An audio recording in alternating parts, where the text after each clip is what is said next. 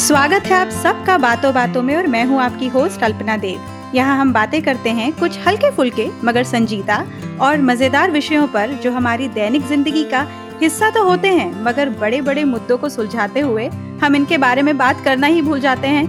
साथ ही साथ हर महीने आपकी मुलाकात होती है एक नए मेहमान से। तो शुरू करें अपनी बातों के सफर को बातों बातों में। आज मेरे साथ जो गेस्ट हैं उनका संबंध हम सभी की बहुत ही पसंदीदा चीज़ से है। मैं बात कर रही हूँ हमारी नींद की। बताइए है कि नहीं ये हमारी ज़रूरत और बहुत ही पसंदीदा चीज़। नींद हम सबको बहुत प्यारी होती है। अगर अच्छी नींद मिल जाए तो हमारा दिन भी बहुत अच्छा गुजरता है। इनफैक्ट नींद का हमारे मूड से भी गहरा संबंध है। मगर कुछ लोगों को नींद से जुड़ी समस्याएं होती हैं, जैसे नींद ना आना या कच्ची नींद की समस्या। और आजकल तो बच्चों को भी नींद से जुड़ी शिकायतें होने लगी हैं। आज हम इन सब विषयों पर बात करेंगे हमारी मेहमान से। Please welcome doctor Sudha तालावजूला, neurology faculty at UT medical school of Houston and sleep medicine specialist. हमारी बातचीत के दौरान डॉक्टर सुधा ने हमारी फूड हैबिट्स, टेम्परेचर का कैसे असर पड़ता है हमारे स्लीपिंग पैटर्न पर और डीप स्लीप का क्या मतलब है, इन सब विषयों के बारे में बातें की। तो चलिए शुरू करते हैं आज की बातचीत। सुधा, बातों बातों में आपका स्वागत है। Thank you. सो सुधा, शुरू करते हैं आपके बचपन से। हम जानना चाहते हैं कि आपका बचपन कहाँ गुजरा, आपकी स्कूलिंग, कॉलेज सब कहाँ हुआ। तो मेरा बचपन सारा बंबई में गुजरा है। हुँ. अब भी मुझसे मुंबई नहीं कहा जाता, बंबई पड़े हुए हम। और जहाँ वहीं से स्कूलिंग हुई मेरी, जब तक मेडिकल कॉलेज में एडमिशन नहीं हुआ तब तक हम बॉम्बे में ही पले थे। ओके सर, आपका स्कूलिंग, कॉलेज सब कुछ मुंबई सॉरी बम्बई में हुआ। बम्बई में हुआ। बस मेडिकल कॉलेज के लिए चेन्नई गए, तो जूनियर कॉलेज तक I was in Bombay. Yes. Okay, तो फिर आप यूएसए में कब आई? शादी के बाद, आफ्टर मेडिकल कॉलेज मैं बॉम्बे आई और फिर बॉम्बे हॉस्पिटल में I worked for a year and then जब शादी के बाद along with my husband I came to Houston और तब से हम ह्यूस्टन में ही हैं। ओके, सो मुंबईकर से Houstonite, right? Texan. That's right. So Sudha, आप एक न्यूरोलॉजिस्ट हैं और स्लीप डिसऑर्डर ये is one of your specialities. So so, मैं और इनफैक्ट ये दोनों ही फील्ड बहुत इंटरेस्टिंग है और मुझे साइकोलॉजी या न्यूरोलॉजी में काफ़ी इंटरेस्ट है। तो so, इसलिए I am really curious to know कि क्या कारण था इस पर्टिकुलर फील्ड को चूज करने का एज अ करियर ऑप्शन। तो when I was in first year in medical school, तो हमें एनाटॉमी और फिजियोलॉजी इज यूजुअली हमारे फर्स्ट ईयर के सब्जेक्ट्स हैं। हाँ. उनमें फॉर सम रीज़न मैंने जितने भी ऑर्गन सिस्टम्स पढ़े या आ, उनके बारे में सुना, मुझे ब्रेन से इंटरेस्टिंग और कोई चीज़ दिखाई नहीं दी। करेक्ट। और skull structures, brain, control of the nervous system, मैंने उसमें इनफैक्ट मुझे याद भी है कि ना ही मैंने पढ़ा बट हमारे जूनियर्स को भी पढ़ाने की रिस्पॉन्सिबिलिटी ले ली थी उसमें। तो आई थिंक तब से मुझे इंटरेस्ट न्यूरोलॉजी में हुआ और fortunately I was able to pursue neurology as a career. ये हमेशा ऐसा नहीं होता कि जिस चीज में तुम्हें इंटरेस्ट मिले उसमें चांस भी मिले। ट्रू। और न्यूरोलॉजी में तो डेफिनेटली तब से मुझे इंटरेस्ट था। स्लीप मेडिसिन एक्चुअली उसमें वो अजीब सी बात है। तो जब मैं रेसिडेंसी के लास्ट ईयर में थी, न्यूरोलॉजी रेसिडेंसी के लास्ट ईयर में, I had my second baby. First baby के इसमें वी वर यू नो हम तब तक neuro we were not in residency and इतना पता नहीं चला, लेकिन जब when I had my daughter और काम भी करना पड़ रहा था, तभी नाइट शिफ्ट्स भी की मैंने। hmm. तो स, तब समझ आया कि बिना नींद के और जो डिप्राइव्ड स्टेट है उसमें hmm. दिमाग नहीं चला मेरा। काम पे बहुत मुश्किल से दिन निकाले मैंने उस टाइम पे। Right right. और देन आई रियलाइज कि sleep disorders are extremely common and लगा कि अगर इस चीज में if you are able to help people then would have a much more far reaching impact right some of the other specialities. And again fortunately ऐसा हुआ कि मुझे चांस भी मिला उसमें स्पेशलाइज करने का। No I agree. अभी जो आपने ब्रेन के बारे में बात की, क्योंकि because I have this interest in psychology, मेरी फील्ड एकदम अलग है in which I studied. I study in management, but again because of that interest मैं हमेशा बुक्स पढ़ती हूँ. And then I did one neuro linguistic programming का certification, and in that it was so fascinating कि कितना कुछ हमारे दिमाग के अंदर चलता रहता है और हमारे एक्शंस ऐसे ही नहीं निकलते हैं जो हम करते हैं. And then second thing is your sleep, जो आपने जो स्पेशलिटी पिक की. इट्स लाइक किसी भी न्यू पेरेंट को हम यही पूछते हैं कि सो so, हम लोग हमेशा उनसे स्लीपलेस नाइट्स का ही पॉइंट आउट करते हैं. So that mean it's really it's really very common, और इट्स गुड कि you know something from your motherhood, whatever you were experiencing, it it it is your career today. So that's really nice. So Sudha, आपके हिसाब से क्या sleeping patterns और हमारे food habits, इनका संबंध है? स्लीपिंग पैटर्न्स का रिलेशनशिप जो है वो it's not just with food, in fact it is with everything we do in the day. तो दिन में जो भी काम करें हम, uh, चाहे पढ़े या एक्सरसाइज करें या ना करें, hmm. uh, जिस तरह से खाना खाएं, सब चीजों से उनका uh, लेन देन है. So it's important to remember कि जो स्लीप है it's not just a nocturnal phenomenon या नाइट टाइम फिनोमिनन, उसका हर चीज के साथ लिंक uh, है. So any for instance if you watch a troublesome movie in the day, it feature in your dreams at night. Right. So definitely खाने पीने की चीजों से है. जो ट्रेडिशनल खाने का जो पैटर्न है कि आपका ब्रेकफास्ट बहुत हैवी होना चाहिए, उसके बाद लंच थोड़ा और कम हैवी, और रात को बहुत बहुत ही कम, या फिर you know maybe just a fruit और सो. तो उसका इंटेंशन भी यही है कि आप आपके रात में डाइजेशन जैसी इंपॉर्टेंट चीज को आप अटेंशन ना पे करें. Hmm. Be more during the day. So of course, food से बहुत relationship है. कुछ लोगों को acid reflux होता है, तो जैसे spicy चीजें या oily चीजें खाएं रात को, then that also can uh, disturb your sleep. So there are many ways to relate with food. Okay. So do you follow the same pattern? अभी आपने जैसे कहा कि heavy breakfast और very light dinner और उसके बीच में कहीं पे lunch. कोशिश तो करती हूँ. uh, और अगर ना करूँ तो पता भी चलता है. और हाल में जैसे बचपन में या अभी मैं सोचू तो रेजिडेंसी या फेलोशिप्स, यू नो जब हम बहुत हैवी काम कर रहे थे, तब you know you just you drank coffee at whatever time, you know you ate food when you could. But जैसे जैसे मिडिल एज की तरफ, you know we are we are all in middle age, I notice the effects of you know not adhering to hygienic practices. So yes, definitely I do try. Okay, so that means हमारी age का भी relation है, right? कि अगर हम young है तो वो चीजें ज्यादा रिफ्लेक्ट नहीं करती हैं, बट एज वी एज या as we grow old, so it start showing its science. अगर uh, ऐसा कुछ हमने गड़बड़ किया है रूटीन में तो अपने, तो unfortunately ageing is not an avoidable phenomenon. Yes, उसमें यह है कि आपके डाइजेशन का भी इफेक्ट होता है, आपके ब्रेन का इफेक्ट होता है, the stress on the heart that some things may not have uh, as you're you know when you're younger, that all shows up. So yes, as everything ages in the body, so does sleep. Okay. So जब हम sleep की बात कर ही रहे हैं, तो आमतौर हम हम कहते हैं कि जब temperature ठंडा होता है तो नींद अच्छी आती है. तो आपके हिसाब से is it because of that coziness जो वो ठंडा temperature create करता है वो अच्छी नींद का reason होता है, या temperature का वाकई हमारी अच्छी नींद में कुछ हाथ है? तो जितने भी रिसर्च स्टडीज ने टेम्परेचर और स्लीप का रिलेशन देखा है, hmm. उसमें आमतौर से कहते हैं कि जैसे कम टेम्परेचर हो it is good for you. There are a couple reasons for that. Physiologically there are cycles in our sleep. हम नॉन रेम और रेम स्लीप के बीच में साइकिल करते हैं almost every half an one and half hours और so. और जो नॉन रेम स्लीप में we lose control of the ability to control our own temperature. I mean by that is अगर हम कहीं बाहर गर्मी में जाएं तो we start sweating. हम लोग our own thermostat starts to influence our body in certain ways. In REM sleep we lose control of that thermostat. तो उस time पे अगर temperature outside is high, then we cannot control it.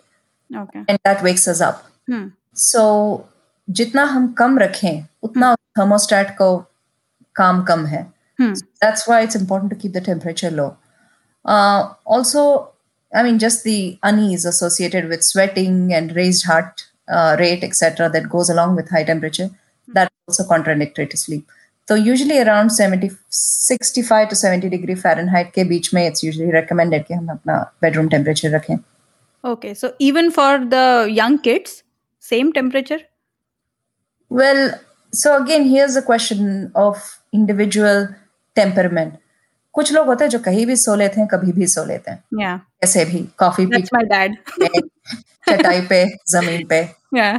और बच्चे usually बच्चों बच्चों का जो स्लीपिंग टेंडेंसी है, it's not influenced by environment as much as it is in adulthood.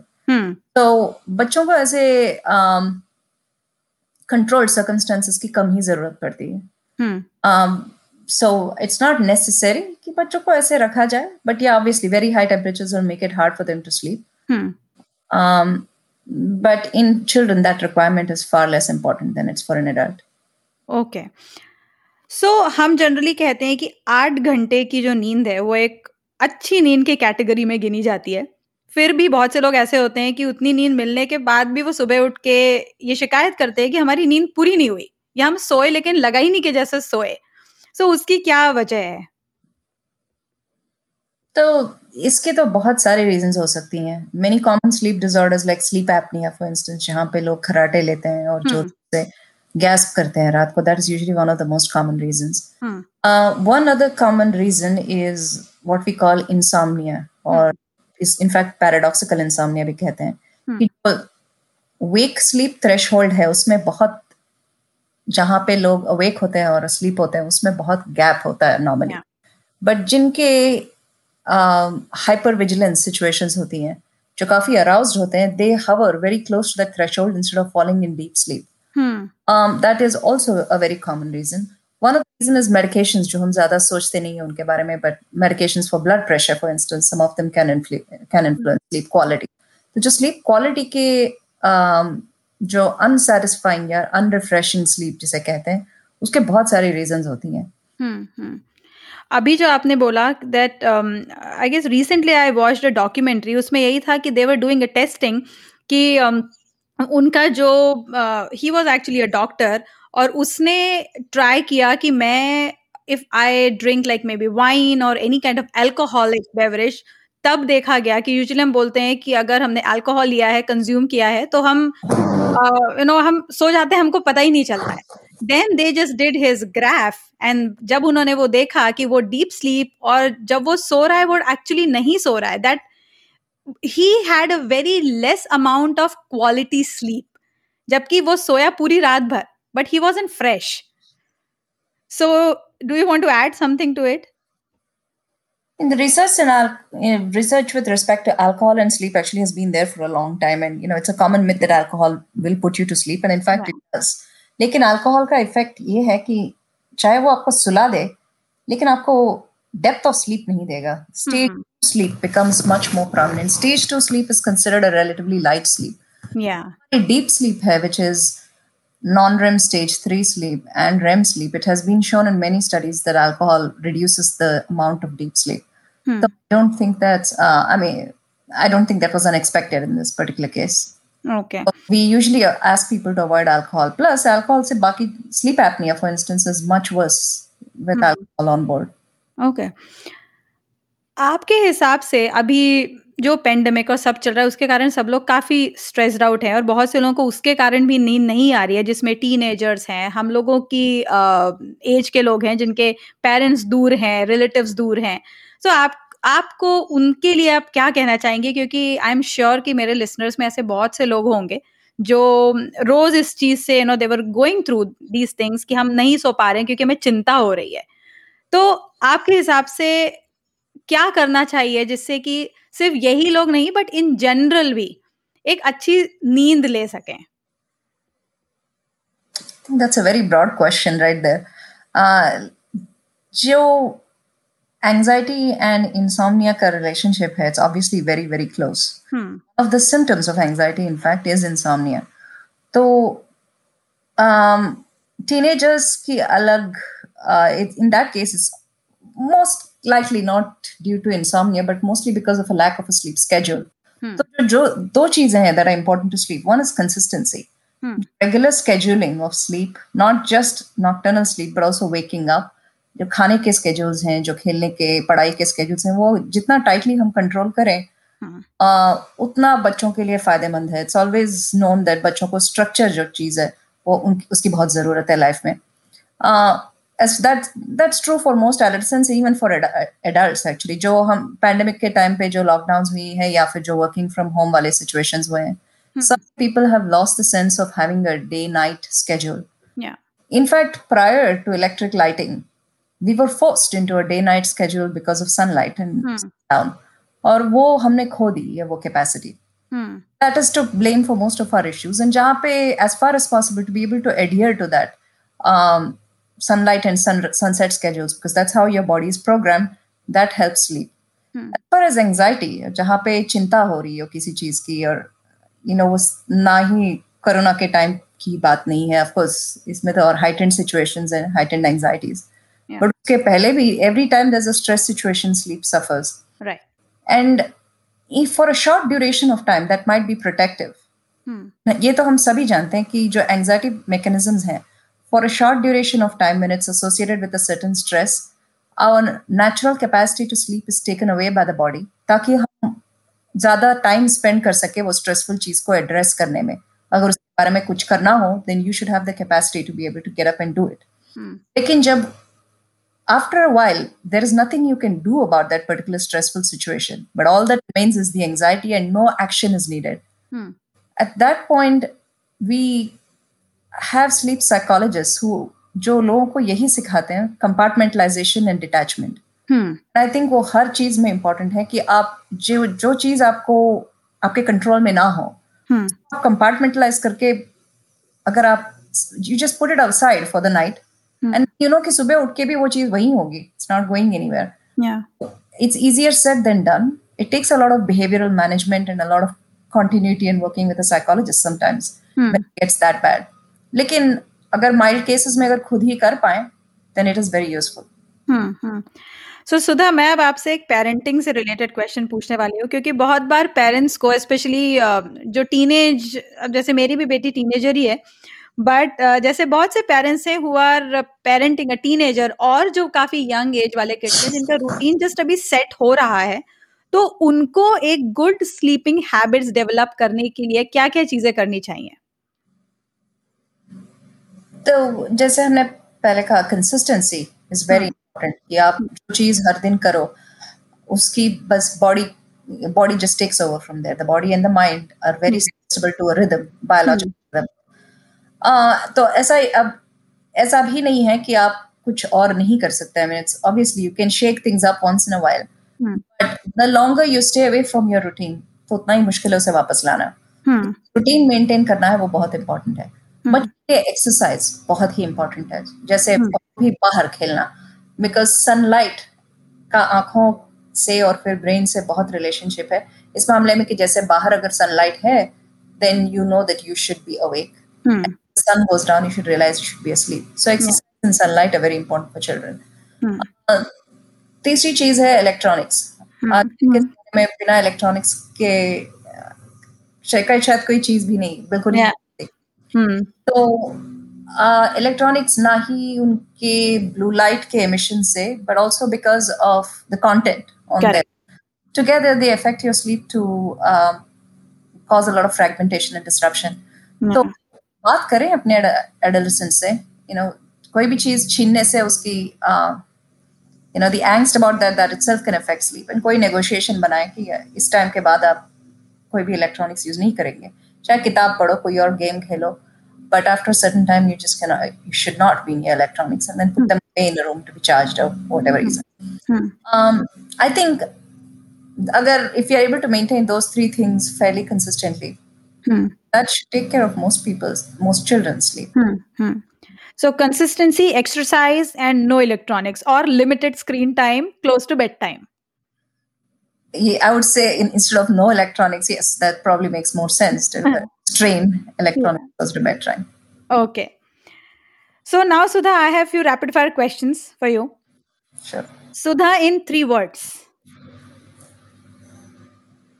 Serious. Content. Okay. Thankful. Awesome. सफलता क्या है?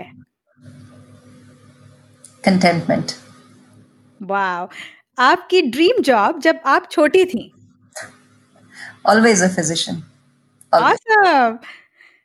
आपकी ऐसी कोई कला जिसके बारे में ज्यादा लोग नहीं जानते हैं या कहें गूगल नहीं जानता है? मैंने शास्त्रीय संगीत सीखा हुआ है. Really? Wow. So now I'm going to ask you to sing something. Your favorite food? रोटी सब्जी, कोई भी सब्जी.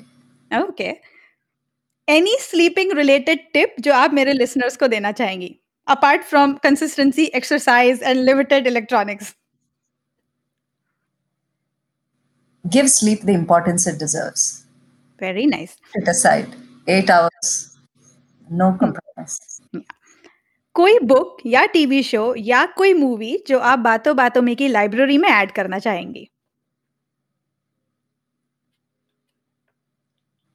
Game of Thrones. Oh, wow. Okay, so now coming to your talent. So now you have to sing something. Anything. Yeah, I was not expecting that. Did I?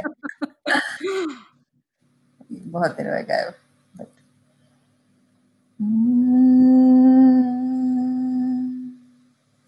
Mata sada mata magari gama da magari ga sari sari ga mata sari ga sari re sada mata sa sadari sada sada magari sa mata mata na sada mata da sa. That was good. That was really no, good. Very no, unpracticed. Saying, no, because you know, even uh, I used to learn classical singing. मैंने चार साल सीखा है और पाँच पाँचवा साल आधा हो गया था. But but yeah, even every now and then I also kind of steal the occasions जहाँ पे you know I can keep keep polishing. अभी I don't sing classical now for sure, but it's really good. That's why I said it's good. तो doctor Sudha Talavajula से नींद से जुड़ी जरूरी बातों को जानने के बाद और अच्छी नींद के लिए उनकी टिप्स के साथ इस एपिसोड का एंड करते हैं. Sudha, it was really nice and lovely talking to you. Thank you for having me. अगर आपको ये पॉडकास्ट पसंद आया तो बातों बातों में के अन्य एपिसोड जरूर चेक करें और अगर आप इस शो को आईट्यून्स पर सुन रहे हैं तो मैं आपसे अनुरोध करूंगी कि आप इसे जरूर सब्सक्राइब करें और अपनी रेटिंग्स और रिव्यूज भी जरूर दें. अगर आप मुझे फॉलो करना चाहते हैं तो आप ट्विटर पर अल्पना अंडरस्कोर देव, इंस्टाग्राम पर अल्पना बापट और फेसबुक पर मदर्स गुरुकुल के नाम से फॉलो कर सकते हैं. आप मुझे अपने फीडबैक, सजेशंस या अगर आपके पास कोई आइडियाज हैं जो आप चाहते हैं कि मैं इस शो पर डिस्कस करूं तो आप मुझे बातों बातों में podcast at ji mail dot com पर भी संपर्क कर सकते हैं. और अगर आप इंग्लिश में पेरेंटिंग पर आर्टिकल्स पढ़ना पसंद करते हैं तो आप मेरा blog W W W dot mothers Gurukul dot com को चेक कर सकते हैं. तो फिर मिलते हैं जल्दी ही. तब तक के लिए खुश रहिए, स्वस्थ रहिए और मुस्कुराते रहिए. Thank you so much Sudha to come on बातों बातों में.